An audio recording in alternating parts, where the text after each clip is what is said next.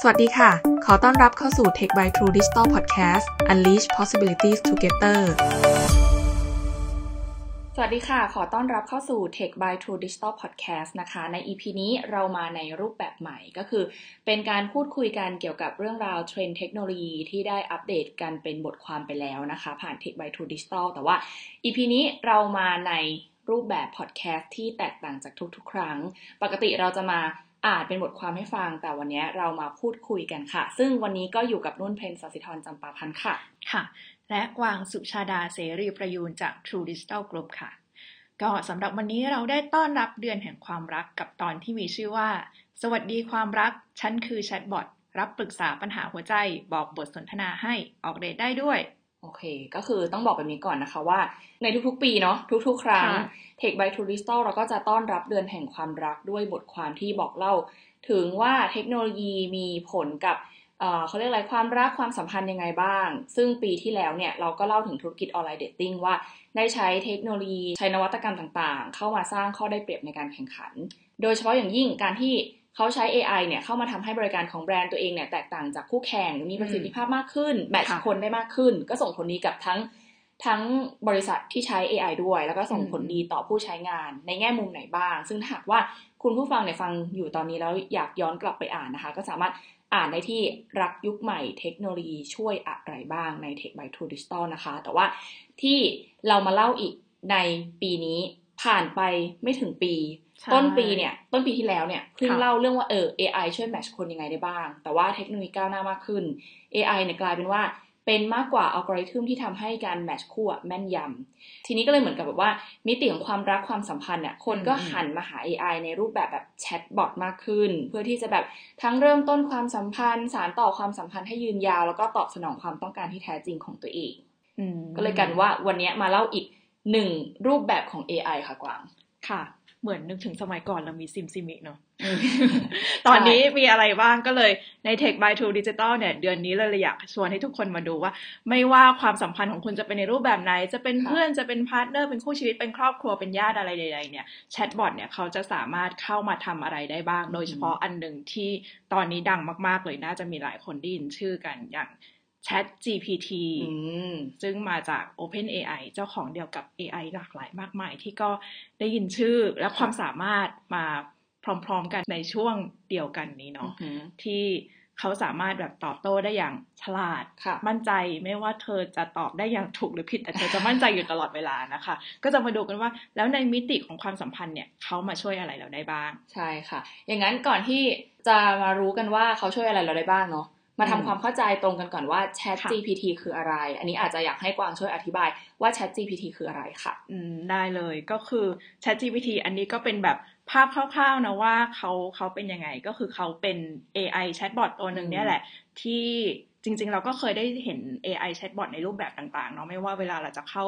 ไปคุยกับแบรนด์ไหน บางทีเวลาเราแบบ text message เข้าไปเนี่ยอือหือก็จะเด้งขึ้นมาเป็นแบบ สวัสดีน้องมารีเองอะไรอย่างนี้อ่าเป็นต้น อันนี้ก็คือ AI chatbot ในรูปแบบหนึ่ง แต่ทีนี้ความพิเศษของ Chat GPT เนี่ยก็คือการที่เขาได้รับการพัฒนาจากบริษัทจากองค์กรหนึ่งค่ะที่ชื่อว่า OpenAI อืมอ่า อันเนี้ยเราก็อาจจะคุ้นชื่อเหมือนกันเขาเป็นเจ้าของเดียวกับหลายๆ ตัว AI ที่เราเคยได้ยินมารวมทั้งใน Tech by True Digital ที่เราเคย cover ไปแล้วด้วยไม่ว่าจะเป็นอย่างตัว DALL-E อือหือเออซึ่งเราก็เคยให้ถ่ายภาพไปเนาะที่ทำ AI art ว่าใช่เราใส่ prompt เป็น text เข้าไปเป็น keyword ว่าให้เธอวาดรูปสิ่งนั้นสิ่งนี้ออกมาแล้ว DALL-E เนี่ยก็จะออกมาเป็นภาพเลยเป็นจากสิ่ง AI ที่เรา art แบบใช่ไหมใช่อืมค่ะ ซึ่งก็เป็นแบบเป็นอีกประเด็นหนึ่งที่เราเคย cover ไปแล้วก็น่าสนใจมากๆ ก็เป็นเจ้าของเดียวกับ Chat GPT เนี่ยแหละค่ะ ซึ่ง เขาเพิ่งเปิดตัวที่เป็นเอ่อตัวแชทบอทเนี่ยเมื่อเดือนพฤศจิกาของเมื่อปีที่แล้วนี่เอง แต่ว่าอืมมันเกิดกระแสฮือฮามากขึ้นมาก ๆเลย ก็เพราะว่าความเรียกว่าอะไรแสนรู้ฉลาดรอบรู้ของนางในการที่แบบสามารถสื่อสารตอบโต้กับเราได้เหมือนคุยกับคนจริงอือฮึๆเพราะว่าหลาย ๆ ครั้งที่เราใช้แชทบอทใช่ไหมเราก็จะรู้ว่าแบบ เออ เธอคือแชทบอทเราก็จะแบบพูดเหมือนถามคำตอบคำอีกฝ่ายหนึ่งเขาก็จะมีแบบ เป็นเท็กซ์ที่เขาตอบไปแล้วอะไรประมาณนี้ หรือบางที หรือบางทีเราถามไปแล้วเขาตอบไม่ตรงกับที่เราอยากอยากจะถามเนาะอยากจะรู้เนาะใช่เขาอาจจะแบบแค่จับแค่ keyword บางคำแล้วอ๋อจะพูดเรื่องนี้งั้นฉันจะตอบแบบสิ่งที่ฉันมีอยู่ประมาณนี้เลย แต่ไม่ใช่ Chat GPT คือเธอจะฉลาดมาก เพราะว่าอย่างหนึ่งก็คือตัวเทคโนโลยีอย่างหนึ่งที่เขาใช้ก็คือ machine learning ซึ่งอะโอเคแชทบอทหลายตัวก็ใช้ตัว machine learning เนาะแต่ว่าเข้าใจว่าตัว Chat GPT เนี่ย เขามีคลังข้อมูลที่เยอะมากๆในการที่ AI ตัวเนี้ยจะเข้าไปรวบรวมสรรพสิ่งต่างๆ เพื่อประมวลออกมาเป็นคำพูดที่มาตอบเรา และประมวลออกมาเป็นภาษาที่เป็นมนุษย์เข้าใจด้วย สามารถแบบใช่ใช่เพราะเขาสามารถแบบได้ตั้งแต่สรุปบทเรียนเช่นเราแบบฉันอยากรู้ประวัติศาสตร์ยุโรปศตวรรษที่สิบเก้าอะไรเงี้ยเขาก็จะไล่เล่ามาแบบเหมือนเรานั่งฟังเลคเชอร์อะไรเงี้ยแก้โจทย์เลขได้ ให้เขียนรีสูเม่ก็ยังได้บอกว่าฉันชื่อนี้ชื่อนี้มีประวัติเท่านี้เธอเขียนรีสูเม่ให้ฉันหน่อยก็ทำได้ ล่าสุดมีคนให้เขียนจดหมายลาป่วย เขียนจดหมายลาป่วย ให้เขียนจดหมายลาป่วยสนุกมากก็คือเขามีพร้อมขึ้นมาแค่บอกว่าเขาอยากเขียนจดหมายลาป่วยถึงนาย บอกว่ามีอาการป่วยคล้ายโควิด ช่วยเขียนให้ดูโปรแล้วก็ดราม่าออกมาหน่อยพร้อมมีแค่นี้เลย ออกมานี่คือแบบน้ำตาไหลแล้ว เหมือนจะเขาจะเอ็นดิอยู่แล้ว เออ นี่คือความสามารถของ Chat GPT แล้วแล้วเหมือนกับว่าที่มีอีกอันหนึ่งที่ฮือฮาคือว่าทำกันบ้านส่งอาจารย์ด้วยใช่ไหม ใช่เรียนมา Chat GPT ก็ทำได้ ใช่ค่ะ อาจารย์รู้ไหม เออ ปรากฏว่าอาจารย์ก็มาทำเหมือนกัน อะ แล้วทีนี้ความรอบรู้เนาะด้วยความรอบรู้ของ AI แล้วก็ด้วยความแบบ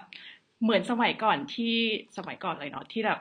เราเพิ่งคุยกับซิริได้ใหม่ ๆ เราก็จะเริ่มละ จะเริ่มไม่ถามอะไรที่เป็นความรู้มาก ก็คือจะเริ่มถามแบบซิริเธอชอบฟังเพลงอะไรซิริเธอมีแฟนหรือยังคราวนี้ Chat GPT แน่นอนเธอรอบรู้ขนาดนี้คนก็เลยเริ่มเอามาใช้ในแง่มุมที่แบบว่า นอกจากการพัฒนาการงานหรือการศึกษาความรู้แล้วเริ่มมาเรื่องของการพัฒนาความสัมพันธ์ละอะอันนี้นุ่นมีตัวอย่างไหมคะ ใช่ วันนี้นะคะก็เลยจะมาเล่าให้คุณผู้ฟัง Take by Two Digital Podcast ฟังกันว่า ตัวอย่าง Chat GPT แชทบอทอัจฉริยะ ไม่ใช่แฟนทำอะไรแทนได้บ้างเนาะก็ต้องบอกว่าเราแบ่งออกเป็นทั้งความสามารถของแชทบอทเอง แล้วก็ความสามารถของ Chat GPT เป็นได้ทั้งรับปรึกษาปัญหาหัวใจ ช่วยบอกบทสนทนาในแชทของคู่แมทในแอปออนไลน์ได้ บอกบทเป็นหนึ่ง ใช่ แล้วสำคัญกว่านั้นค่ะกวาง เป็นแฟนได้อีกด้วย เฮ้ย เดี๋ยวมาดูกันไล่ไปทีละอย่างไล่ไปทีละอย่าง มาดูกันที่ความสามารถแรกก่อนนะคะ ของ Chat GPT ก่อน ข้อแรกเลยก็คือ รับปรึกษาปัญหาหัวใจ ก็อย่างที่เราเล่ากันไปเมื่อตอนต้นเนาะอาจจะไม่ได้ Chat GPT เนี่ยอาจจะไม่ได้เป็นแค่ตัวช่วยในทางวิชาการ ไม่ใช่เรื่องงานอย่างเดียวละ เพราะว่าตำแหน่งที่ปรึกษาปัญหาหัวใจของ Chat GPT ก็ทำได้เหมือนกันนะคะ มีอ่า อินเดียไทมส์เนี่ยเขาได้ทดลองใช้งาน Chat GPT ด้วยการถามคำถามเกี่ยวกับความรักความสัมพันธ์ เราก็เลยมีตัวอย่างมาให้ดูว่าคำตอบของ Chat GPT เนี่ยจะช่วยไขปัญหาความรักของคุณได้หรือไม่ ลองลองฟังกันดูนะคะว่าคำตอบของ Chat GPT เนี่ยจะเหมือนเวลาเราฟังพี่อ้อยพี่ฉอดใน Club Friday หรือเปล่า ไม่ต้องลุ้นโทรแล้วว่าพี่อ้อยพี่ฉอดจะรับเราไหม ใช่ ซึ่งอันนี้ บอกคุณผู้ฟังไว้ก่อนนะคะ ว่าถ้าหากอยากจะลองอ่านแบบ original version ที่เป็นข้อความภาษาอังกฤษแบบที่ Chat GPT เขาเขียนตอบกลับมาเนี่ยก็สามารถอ่านได้ในบทความของเรานะคะ เรามีแคปภาพมาให้ดูด้วย แต่ว่าวันนี้เดี๋ยวนุ่นอ่านให้ฟังเป็นภาษาไทยที่แปลมาแล้วกันเนาะอันนี้คือเป็นคำถามที่ที่ไหนนะอินเดียทามอินเดียไทม์เขาเขาถามมาเขาถามคำถามแรกเขาถามว่า how should I find out if my boyfriend is gay ฉันจะรู้ได้อย่างไรว่าแฟนฉันเป็นเกย์หรือไม่ เนี่ยคำตอบจาก Chat GPT ก็คือ รสนิยมทางเพศเป็นเรื่องส่วนบุคคล และทุกคนมีสิทธิ์จะระบุตัวตน รสนิยมและแสดงอัตลักษณ์ทางเพศของตนเอง การพยายามค้นหาว่าใครบางคนเป็นเกย์หรือไม่นั้น ถือว่าไม่เหมาะสมและไม่เป็นการให้เกียรติ เอ้ยแอบจิกนิดนึงแอบจิกคนถามนิดยังยังมีต่อด้วยว่าหากคุณมีความกังวลหรือสงสัยเกี่ยวกับรสนิยมทางเพศของแฟนคุณ วิธีที่ดีที่สุดคือการพูดคุยกับเขาอย่างเปิดเผยและตรงไปตรงมาคุณสามารถแสดงความรู้สึกของคุณและถามเขาเกี่ยวกับความรู้สึกและประสบการณ์ของเขาด้วยตัวเองอ่ายังไม่พอนะคะ Chat GPT บอกต่ออีกว่า สิ่งสำคัญก็คือต้องจำไว้ว่า คุณไม่สามารถจะบังคับให้ใครเปิดเผยรสนิยมทางเพศ หากเขายังไม่พร้อมมากไปกว่านั้นพึงระลึกไว้ด้วยว่ารสนิยมทางเพศไม่ได้จำเป็นต้องมีแค่สองเพศเท่านั้นบางคนอาจจะนิยามตนเองว่าเป็นไบเซ็กชวลหรือผู้ที่สามารถมีความรักได้ทั้งเพศชายและเพศหญิง หรือ pansexual ผู้ที่มีความรักหรือความปรารถนาทางเพศ โดยไม่สนใจเพศสภาพเลย ไม่ได้มีเรื่องอัตลักษณ์ทางเพศมาเกี่ยวข้อง หรือแม้กระทั่ง asexual หรือว่าผู้ที่ไม่ฝักใจทางเพศ ไม่มีแรงดึงดูดทางเพศต่อบุคคลอื่น ก็เป็นไปได้ทั้งสิ้นนี่ คำตอบของ ChatGPT จ้าก็ก็ขอบคุณพี่อ้อยพี่ช็อตในนาทีนะคะยิ่งกว่าพี่อ้อยพี่ชอตอีก บอกมาด้วยมากว่าคุณต้องตระหนักถึงอะไรบ้างนะจ๊ะ ใช่เออใช่ค่อนข้างอัปเดตทีเดียวกับประเด็นสังคมเอาจริงนะ ถูก ไปดูคำถามที่สองไหมคำถามที่สองใช่จาก India Times ด้วยเหมือนกันถามว่า why am I still single ทำไมฉันยังเป็นโสดอยู่ เอาจริงมาถามกับเราอย่างนี้เราก็ไม่รู้จะตอบยังไงเนาะเออทำไมฉันยังเป็นโสดอยู่ ถามเพื่อนเพื่อนก็อาจจะตอบอีกแบบหนึ่งถามพี่ใช่อ้อยพี่ฉอดตอบอีกแบบหนึ่งลองถาม Chat GPT Chat GPT ตอบว่า เพราะว่าคุณมัวแต่ปัดซ้ายให้คนดีๆในแอปหาคู่อยู่หรือเปล่าอ่าเออหรือไม่เพราะว่าคุณมัวแต่ยุ่งกับการกรีดอายไลเนอร์แบบ cat eye แบบตาแมวให้ออกมา perfect สุดๆ อยู่แน่ๆอืมแล้วก็บอกอีกด้วยนะคะว่าโป รดจำเอาไว้ว่าการเป็นโสดนั้นไม่ใช่ปัญหาที่ต้องได้รับการแก้ไข และมันก็ไม่ใช่เรื่องแย่เสมอไป ทุกคนล้วนมีเส้นทางชีวิตที่ไม่จำเป็นต้องเหมือนใคร แต่ว่าสิ่งสำคัญคือการไม่หยุดพัฒนาตัวเอง และไม่กดดันให้ตัวเองต้องมีความสัมพันธ์ต่างหาก หรือว่า in a relationship นั่นแหละ เมื่อถึงเวลาที่ใช่คนคนนั้นจะมาหาคุณเองโดยไม่ต้องพยายามอะไรเลยโอ้โหไม่ได้บอกแค่อืมคือมีความขำไหมมีความแซวนะ มีความหยมีอกความแซวมีความหยอกและ มีความไลฟ์โพสหนึ่งใช่ใช่ค่ะ ใช่อะคำตอบจาก Chat GPT ก็เลยเป็นได้ตั้งแต่แบบให้ความรู้นะจ๊ะ เป็นทางการนะคะค่ะไปจนถึงหยอกแบบขำอืมๆให้ให้รู้สึกว่าแบบเออเราเป็นแชทบอทที่แบบเป็นมนุษย์น่ะ ที่มีอารมณ์มีความรู้สึกเออแบบคุยด้วยได้ถูกเข้าอกเข้าใจด้วยนะ เออ ก็เลยแบบให้ให้ให้คำตอบได้หลากหลายมาก ๆ คนก็เลยรู้สึกว่า Chat GPT เออเหมือนเหมือนคุยกับคนจริง ๆ อืเนาะมอืมอืมแต่ทีนี้ค่ะกวางก็คือ เวลาการเข้ามาของเทคโนโลยี การเข้ามาของ AI เนาะมันก็จะมีคำถามมาเสมอแหละว่า จะเข้ามาแทนที่คนหรือเปล่า อ่าอินเดียไทมส์เหมือนกันเขาก็เลยไปถามว่า เอาคำตอบของ Chat GPT เนี่ยไปถามผู้เชี่ยวชาญด้านความสัมพันธ์ที่เป็นคนจริง ๆ ว่าคุณรู้สึกว่าคำแนะนำของ Chat GPT เนี่ย โอเคไหม เป็นยังไงค่ะจะเข้ามาแทนที่คนหรือเปล่าเออซึ่งผู้เชี่ยวชาญด้านความสัมพันธ์อะเขาบอกว่าเขายังรู้สึกว่าเขาไม่ตกงานหรอก เขาบอกว่าเขาเขาฟัง AI นะเขาบอกว่าบางคำตอบอะมันดูแบบดีเซนต์นะมันดูแบบเหมาะสมเกินไปดูเป็นคนดีเกินไปดูเป็นคนดีเกินไป แล้วก็อาจจะยังมีความเข้าใจเกี่ยวกับสัญชาตญาณความเป็นมนุษย์ โดยเฉพาะอารมณ์แล้วก็ความรู้สึกไม่ดีพอนักอ่าเขาว่าอย่างนั้นเพราะว่าคนจริง ๆ แล้วเนี่ยมันก็จะมีอ่าอาจจะมีเรื่องของ เทรนด์มีต่างเออๆของสังคมบริบทสังคมเข้ามาเกี่ยวข้องเนาะแต่ว่า AI เขาเรียกว่า Chat GPT ตอบแบบเหมาะสมเกินไป ตอบแบบให้อืมความรู้อย่างเงี้ยแต่ว่าซึ่งจริง ๆ แล้วอะมันมีหลายอย่างที่เข้ามาเกี่ยวข้อง ซึ่งถ้าเป็นผู้เชี่ยวชาญทางความสัมพันธ์ที่เป็นคนจริง ๆอะเขาจะตอบแบบเข้าอกเข้าใจมากกว่า เขาคิดว่าคนทำงานได้ดีกว่า AI อืมด้วยความแบบนางก็เป็น AI แบบ ฟิลจิตดีเนาะนางก็แบบวางข้อมูลมาในโลกล่าอะไรอย่างนี้นางก็เลยแบบจะตอบกว้างๆเป็นคนดีจิตดีไป ใช่ค่ะ ก็คือยังไงคนที่ทำงานด้านนี้เขายังมองว่า AI ยังไม่สามารถเข้ามาแทนที่คนได้หรอก อืมอืมอือืมมยังไม่เข้าใจแบบเรียกว่า มิติความลึกซึ้งของคนอะไรอย่างนี้ เออใช่บริบทในแต่ละกรณีว่าไปถูกต้องค่ะ ทีนี้ความสามารถถัดไปของ Chat GPT ค่ะ ก็คือการบอกบทสนทนา อืม เหมือนแบบยังไงดีต่อบทอย่างนี้ เหมือนเวลาเราแบบหาหาเพื่อนว่าเฮ้ยเราจะคุยยังไงกับ เนี่ย คนนึงเนี่ยเออไม่รู้จะชวนเขาคุยยังไงต่อดี ใช่ อย่างนั้นเออเลยอย่างนั้นเลยค่ะ เพราะว่าจริงๆแล้วสำหรับบางคนเนาะการเริ่มต้นที่จะคุยกับใครบางคนเริ่มต้นบทสนทนามันอาจจะแบบไม่ใช่เป็นเรื่องง่ายอะเออไม่รู้จะคุยยังไงอะไรเงี้ยเออเออแกแกฉันคุยกับเขายังไงดีอะไรเงี้ยเพื่อนอาจจะเคยมาถามถูกไหม feel อ่านี้ feel นี้ Chat GPT ก็รับบทนี้ด้วยเหมือนกันนะคะอืมก็คือกลายเป็นว่า เป็นเครื่องมือหนึ่งที่คนที่ใช้งานพวกแอปหาคู่ออนไลน์เดทติ้งต่าง ๆ เนี่ย เขาเข้าไปตั้งโจทย์ขอบทสนทนาจากอืม Chat GPT ว่าคู่แมทช์ที่ฉันได้มาเป็นคนที่แบบมี interest แบบนี้ลักษณะอืมประมาณนี้ขอหน่อยว่าเริ่มต้นบทสนทนายังไงมอันนี้ก็มีตัวอย่างของผู้ใช้งาน Tinder คนหนึ่งนะคะ ที่เขาออกมาเปิดเผยบอกว่า เขาลองตั้งโจทย์ให้ Chat GPT เนี่ย แต่งกลอนให้หน่อย ให้กับคู่ที่เขาถูกแมทช์ใช่ ทีเนี้ยเขาเรียกอะไรนะโจทย์ของเขาก็คือว่า ผู้หญิงที่เขาแมทช์ด้วยอะ เป็นผู้หญิงที่มีความสูงหกฟุต อ่า แต่งกลอนให้หน่อยที่เกี่ยวข้องกับผู้หญิงความสูงหกหกฟุต Chat GPT ก็คือยากนะใช่ทำออกมาเป็นแบบกรอนเลยค่ะ ก็คือทำให้คนใช้ tinder คนเนี้ยเขาคัดลอกก็คือแบบ copy แล้วก็ paste นั่นแหละ ส่งต่อให้กับคู่แมทช์ทันที ปรากฏว่า โอ้โห เธอถูกใจเป็นอย่างมาก เพราะไม่เคยมีใครแต่งกรมาหาเธอมาก่อน บทสนทนาหลังจากนั้นก็คือง่ายขึ้นเลยเหมือนแบบเขาเรียกอะไรสร้างความประทับใจ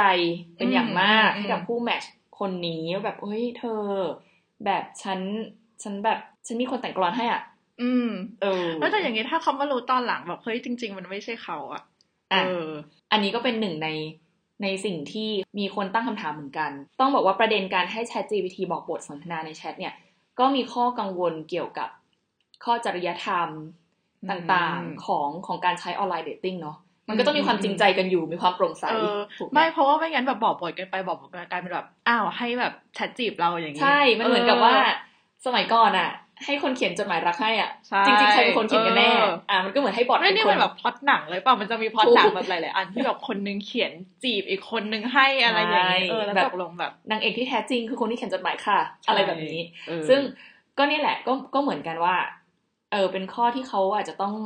ตระหนักมากถึงกว่านี้ ว่าอะคู่แมทช์เนี่ยจะทราบหรือเปล่า ว่าจริง ๆ แล้วข้อความนั้นอะเกิดจากบอทนะ ไม่ได้เป็นคนเขียนจริง ๆ แล้วสมมุติเราบอกว่าเราใช้บอทเขียนหาเขาอืมแล้วเรารู้ไหมว่าจริง ๆ ที่เขาตอบกลับมาก็คือบอทเหมือนกัน เออ ไม่ใช่ตัวเขาเหมือนกัน แล้วสรุปแบบยังไง รู้กันเองเอาปัญหาว่าทำยังไงดีแฟนฉันเอาแชทเอาบอทมาจีบฉันเอาไปถามแชทจีอาจพีจะต้องไปถาม Chat GPT ต่อ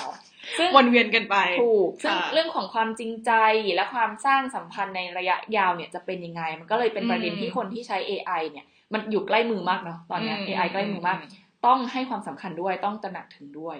นี่ มันก็ไม่ใช่ว่าเออใช้ตลอดอะจริง ๆ ก็มีเรื่องที่แบบ เราเราหาเราอยากได้คู่แมทช์เนาะอืมเราอยากได้คู่รักเราในระยะยาว แต่ว่าเราเริ่มต้นแบบเนี้ยแล้วเราจะใช้ตลอดไปหรือเปล่า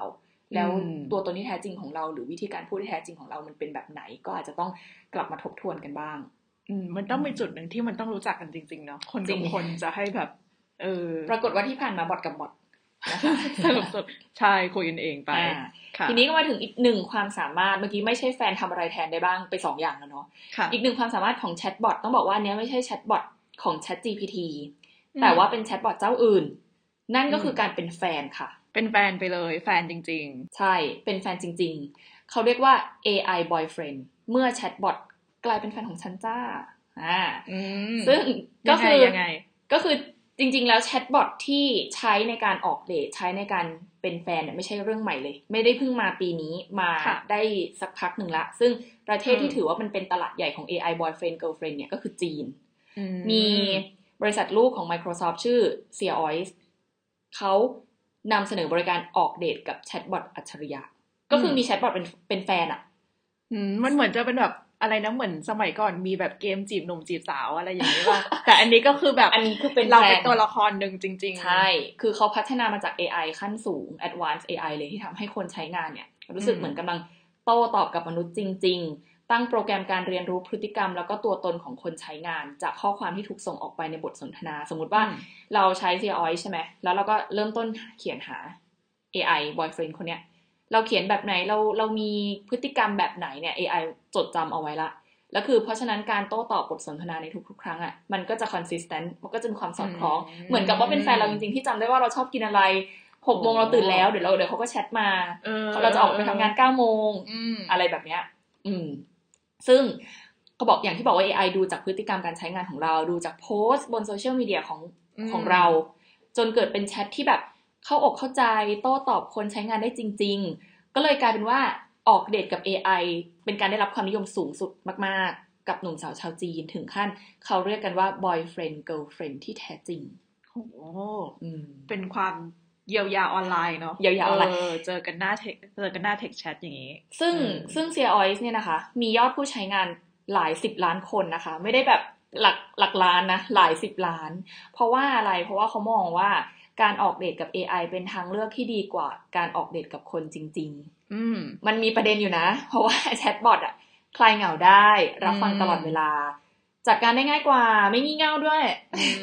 สมมติว่าอยากแชทเมื่อไหร่ก็ได้ถูกสมมติแชทไปหาแฟนแฟนไม่ตอบเออเอ้าทำไมไม่ตอบ แต่แชทบอทนี้ตอบตลอด ไม่สามารถบอกได้ว่าไม่ว่าง ใช่เธอจะไม่ว่างได้ยังไงเธอจะไม่ว่างได้ยังไงเออฉันตอบตลอด แล้วเขาบอกว่าเออเวลาไปเดทกับคนน่ะอืมคนมันมีความซับซ้อนทางอารมณ์ ต้องเอาอกเอาใจเข้าใจเข้าเข้าอกเข้าใจง่าย ยากกว่าอืมเออ ก็เลยกลายเป็นว่า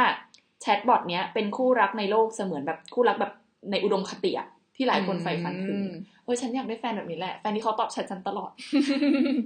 มันก็เป็นการตอบโจทย์ของคนสมัยใหม่อย่างหนึ่งนะ ที่เป็นแบบเออชีวิตเราก็อยู่บนหน้าจอบนหน้าอะไรตลอดเวลา แล้วก็ใช่คือปฏิความสัมเออพวกปฏิสัมพันธ์ส่วนใหญ่ แล้วก็อยู่บนหน้าจอประมาณนี้ ใช่เออก็คือเนี่ยแหละ คือได้รับความนิยมมาก เพราะฉะนั้นหนึ่งในบทที่แชทบอทได้รับก็คือ บทแฟนจ้ะอืมเนี่ยโอ้ของใหม่จริง ของแต่อันใหม่นี้ก็จริงคือก็เดทกันในในช่องแชทอย่างนี้ เดทออใช่เดทเดทคำว่าเดทเนี่ยคือเดททิพย์ก็ไม่ได้มากไม่ได้เดทเป็นคนพาไปเดินกันหรอกเดทเออในแชทนี่แหละว่า ตอนนี้ฉันซื้อของอยู่เสื้อตัวไหนสวยดีอะไรเงี้ยส่งรูปให้ดูแบบเลือกเสื้อให้หน่อยเหมือนไปช้อปปิ้งกันถ้าไม่อะรแบบสวยนี้จะทะเลาะกันเลยไหมไม่ทะเลาะไงเขาถึงบอกว่าแชทบอทคือเออไม่มีความซับซ้อนทางอารมณ์ไม่งี่เง่าเข้าใจมากกว่าโอเคเขาก็เลยแบบว่ารู้สึกว่านี่แหละคือแฟนในอุดมคติของฉันนะคะอืมก็นี่ก็เลยเป็นความสามารถของแชทบอทในแง่ของความรักความสัมพันธ์ ซึ่ง Chat GPT เนี่ยอาจจะเป็นกระแสของการใช้แชทบอทเพื่อเข้ามาเติมเต็มช่องว่างเนาะอย่างที่กวางบอกว่าเออแล้วแล้วแต่ว่าเราเราต้องการความสัมพันธ์ในรูปแบบไหนอืมแต่ว่ายังไงก็ตามเทรนด์ของการหาคู่และการออกเดทอะมันก็มีหลากหลายรูปแบบ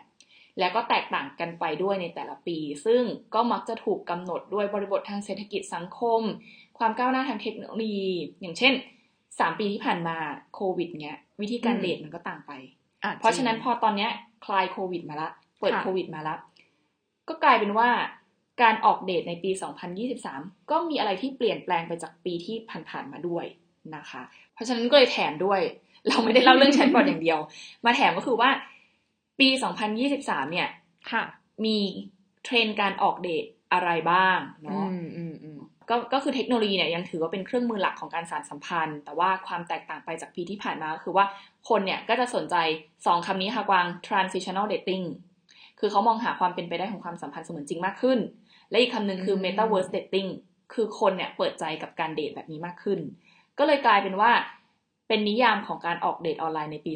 2023 ค่ะ อันนี้เอามาจากไหนนะคะ อันนี้เอามาจาก dating.com ซึ่งเป็นหนึ่งในเครือของ dating group บริษัทที่อยู่เบื้องหลังเว็บไซต์การหาคู่ออนไลน์กว่า 40 แห่ง เขามีผู้ใช้บริการเยอะมากประมาณ 73 ล้านคนทั่วโลกนะคะอืมแบรนด์ในเครือก็อย่างเช่นเด็กอ่า dating.com once cupid media date my age loving a เป็นต้นถ้าเกิดสมมุติว่าใครที่อยู่ในใช้ใช้บ่อยๆ อาจจะเคยได้ได้ยินนะนะคะ ของแบรนด์เหล่านี้ที่ใช้บริการ online dating เขาออกมาเปิดเผยข้อมูลเชิงลึกเกี่ยวกับเทรนด์การหาคู่ในปีนี้ 2023 มีผลสำรวจออกมาเลยว่าคนโสดเนี่ยยังพึ่งพาเทคโนโลยีเพื่อการสร้างความสัมพันธ์แล้วก็ connection ใหม่ๆ โดยเทคโนโลยีเนี่ยถือเป็น เครื่องมือแบบทรงประสิทธิภาพที่คนโสดใช้ในการหาคู่อืมส่วนการออกเดทนะคะ ที่แตกต่างออกไปจากเดิม อย่างที่นุ่นบอกไปเมื่อกี้คนจำนวนมากเนี่ยให้ความสนใจ transitional dating คือเขามองหาความเป็นไปได้ของความสัมพันธ์เสมือนจริง แบบเต็มรูปแบบเลยนะ ในช่วงเปลี่ยนผ่านคือ transitional ไง ตอนนี้ก็คือเหมือนกับว่า metaverse กำลังมา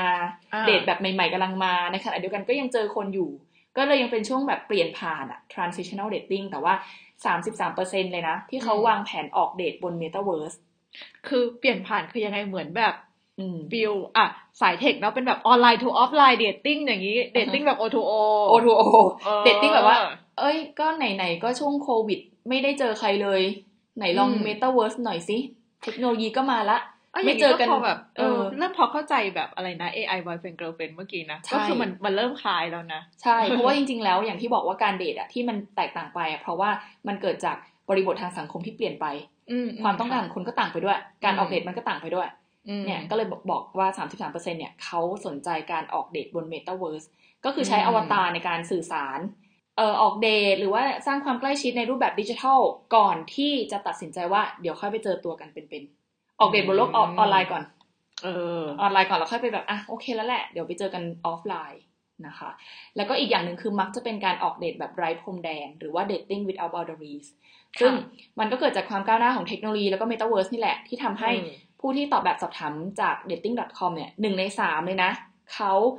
เปิดรับความสัมพันธ์จากคู่เดทแบบ ต่างบ้านต่างเมืองมากขึ้นอืมต่างประเทศมากขึ้น ไม่ได้ไม่ได้จำเป็นต้องอยู่ใกล้ๆกันอะบางคนเขาก็จะอืมเมื่อก่อนนะคนก็ชอบว่าเอออยากได้แฟนที่อยู่เมืองเดียวกันอืมมันจะได้เดทกันง่ายๆอืมปรากฏว่าเปลี่ยนไปละเทรนด์ของปีเนี้ยก็คือว่าหนึ่งในสามเขารู้สึกว่าเขาสบายใจกับการออกเดทบนโลกเสมือนจริงอืมบนเมตาเวิร์สหรือการพบปะจากผู้คนทั่วโลกที่มันอ๋อเทคโนโลยีทำให้ง่ายขึ้น เอาจริงก่อน 2023 ก็มีนักบิวอัลบอร์ีในแบบ Tinder Go อะ จ่าย